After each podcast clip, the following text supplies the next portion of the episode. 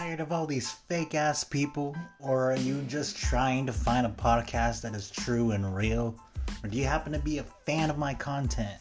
Well, you are now at the home of the bright side of the world, where we try to stay positive, but the bright side also includes the truth. Get ready, buckle up. This is gonna be one hell of a ride, and we ain't getting out of the motherfucking car. Biatch!